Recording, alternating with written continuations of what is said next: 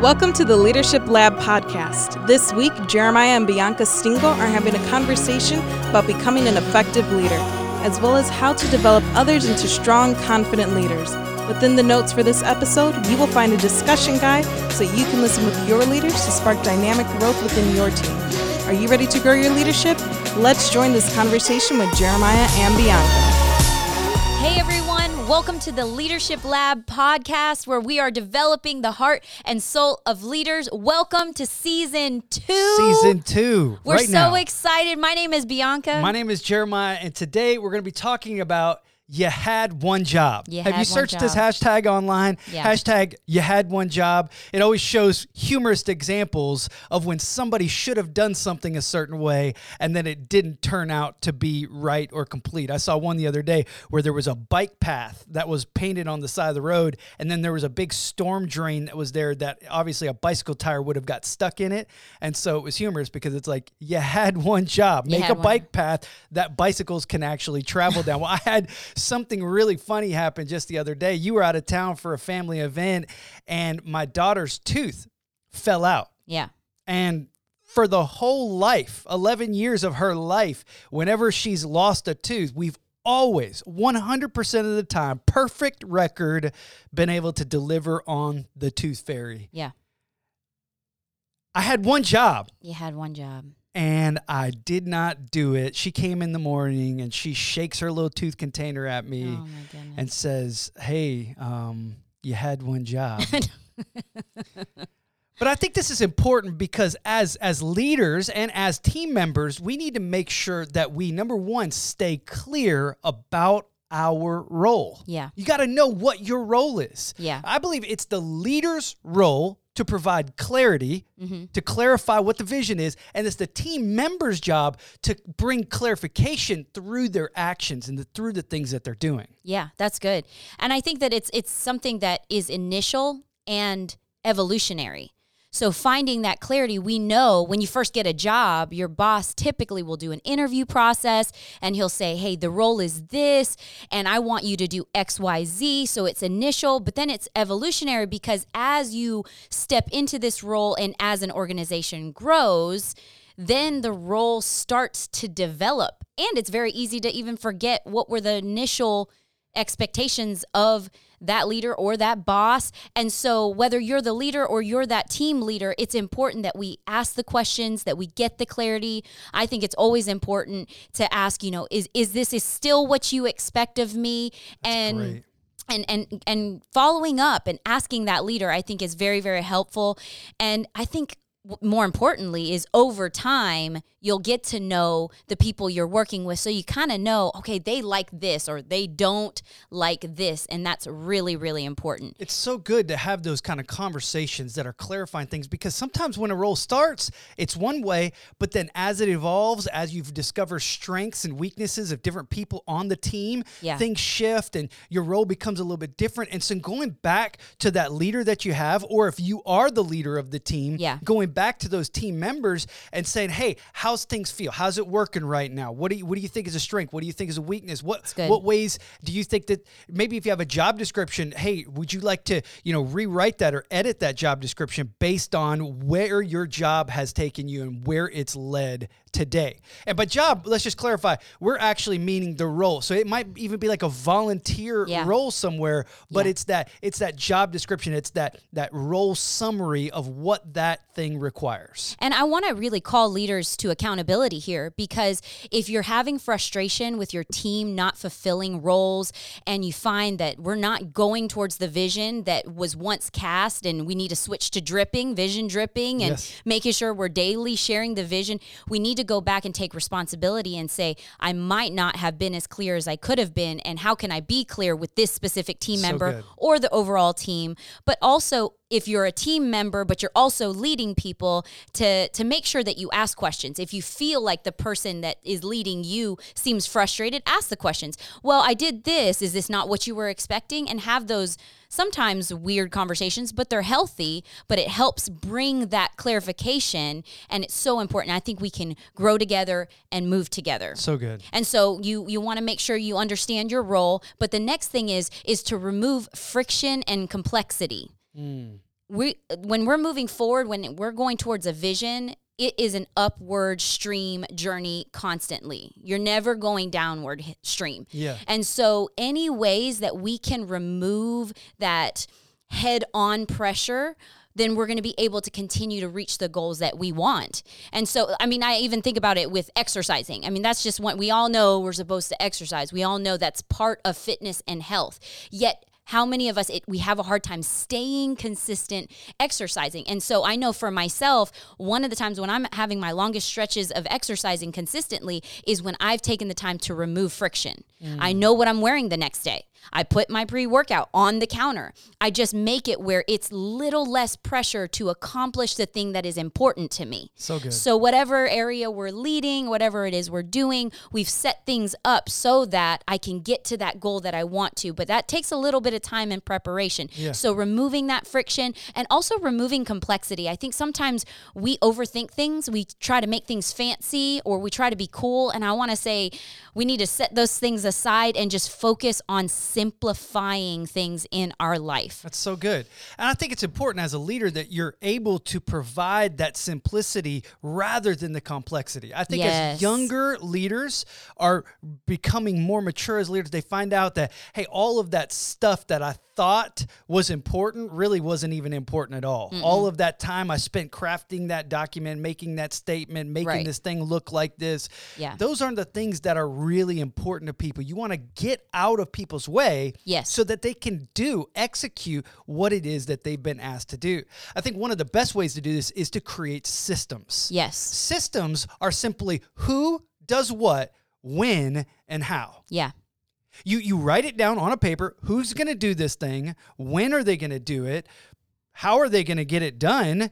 You, you want to make sure it's very clear so that people can execute what the vision and what the mission of the organization is. Systems really bring that sif- that simplification and Yeah. remove that complexity out of it Yeah. because people know what it is that they're supposed to do. And they also, I mean, it- systems work for you. yes. if you're going to be a great leader, you want to become a person that when you step away, things are still moving. Things are still moving towards the vision. And so letting systems, putting systems in place, and great leaders have to take some time to say, I've got to find this person to do this thing at this time so that when I step away, it's a well oiled machine and it's still operating. And that's when you become an, an invaluable leader when you put those systems into place. Yeah, and if you're having systems that work while you're not there, you're multiplying yourself rather than just adding. Yeah. If if things have to happen while you're there, you're just adding. You're just adding. But if things can happen when you're not there, that's when you're getting to that place where we're really multiplying yourself, multiplying your efforts, multiplying your time,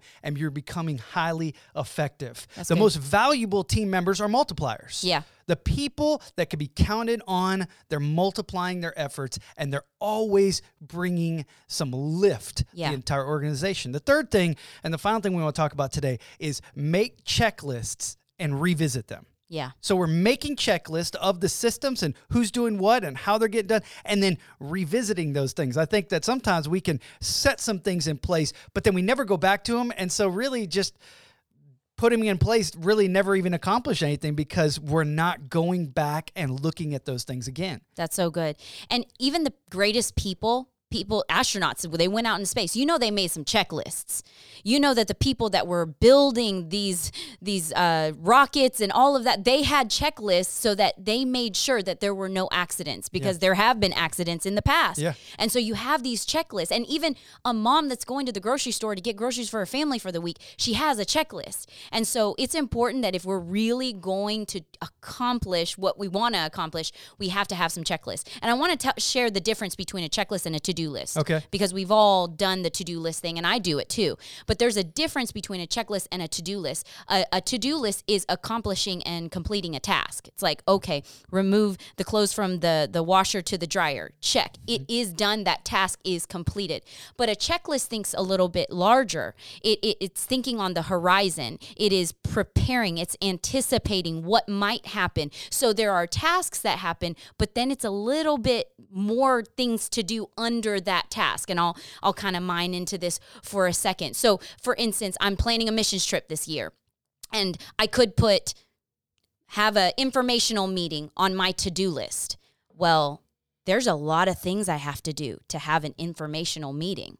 And so I have to, number one, decide the date. And if you're a part of an organization, that's going to take some mental energy to decide, okay, where where am I going to place this that fits in the organization? I got to select a date. Then I have to collect all of the information and put it in a document, make sure it's edited, make sure it's printed. Then I have to figure out how I'm going to communicate to the people that I want at this meeting. There are these layers that are happening and eventually it's the date that I want to have it. Yes. And then I have the thing. I'm going to put the information in their hands. I'm going to say the information I want them to know. But then there's follow up. Yeah. And it's like, okay, it, there's, there's been this lead up, but now I need a system so that people that want to do this thing have a way to sign up and I can follow up with them. There's a lead up, there's a follow up. And so there's this finish line, there's this deadline, and there's this starting line. And you kind of work backwards. And that's how checklists work. You work backwards because you start with the vision and then you say, okay, this is how I'm going to get there. So there, there's a, a broad span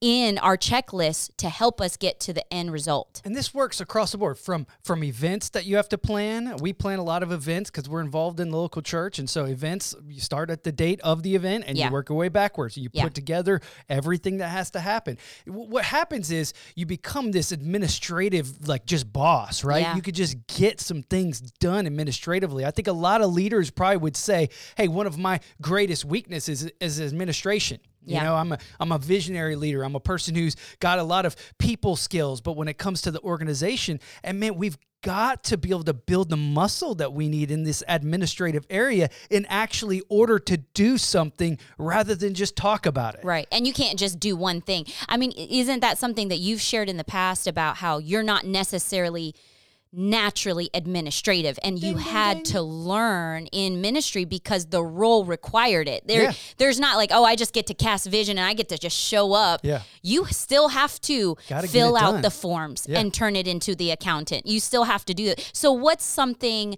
that just helped you really you know, strengthen those muscles that you weren't naturally gifted in? I think it was just acquiring the skills, both through learning and asking questions, but then also acquiring skills through just getting it done and being around a team that really knew how to get things done. That's good. You, you kind of you don't want to be the weakest link, Mm-mm. and so you basically just got to work until until you get better at it. Yeah. And so I think it's just not letting yourself settle uh, expecting high uh, performance from yourself and saying, I'm not going to be the kind of person that everybody else has to carry. Yeah. I'm not going to leave a mess for everybody else to clean up in my wake. Yeah. You know, it, it, you know, there's this point when you become a team member that's so valuable to the team that you're saying, "Hey, I'm going to make sure I'm carrying my weight." Yeah the, the the thing that frustrates me a lot is when I see as a leader, I see that there has been a task or some kind of event or something that's been happening that now multiple hands have had to touch it because the person who initiated it couldn't carry it on to completion. Mm-hmm. And so mm. now somebody else has got to come in and and it just is like, oh, we are just so sluggish right now. I think yeah. the speed of the organization begins to increase when each individual team member is able to step up and begin to deliver on their area area. And they do their job. Yes. They do you their had job. one job. You had one job.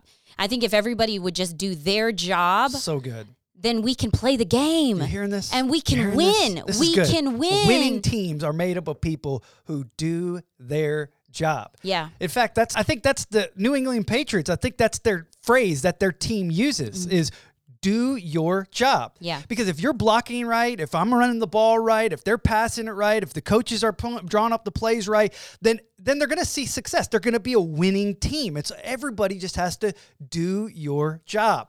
I like this conversation. I, I think it's going to be a, a big encouragement, maybe even push some leaders forward today to say, yeah, I could take more responsibility for the areas that I'm involved, and I could be one of those team members that's not only adding, but I'm a multiplier in those areas. So, well, this has been such a great conversation. I think that it's going to really help some people in their performance to not just be that team member who's just adding a little bit here and there, but someone who's really becoming a multiplier, someone who's really multiplying their efforts, getting the job done, and seeing everything move forward. We're so gra- glad that you were here with us today. Season two is in full swing. Share it, like it, subscribe it, comment about it, send us an email. We want to hear from you. We hope this is a blessing to you. Thanks so much for being a part of the Leadership Lab podcast.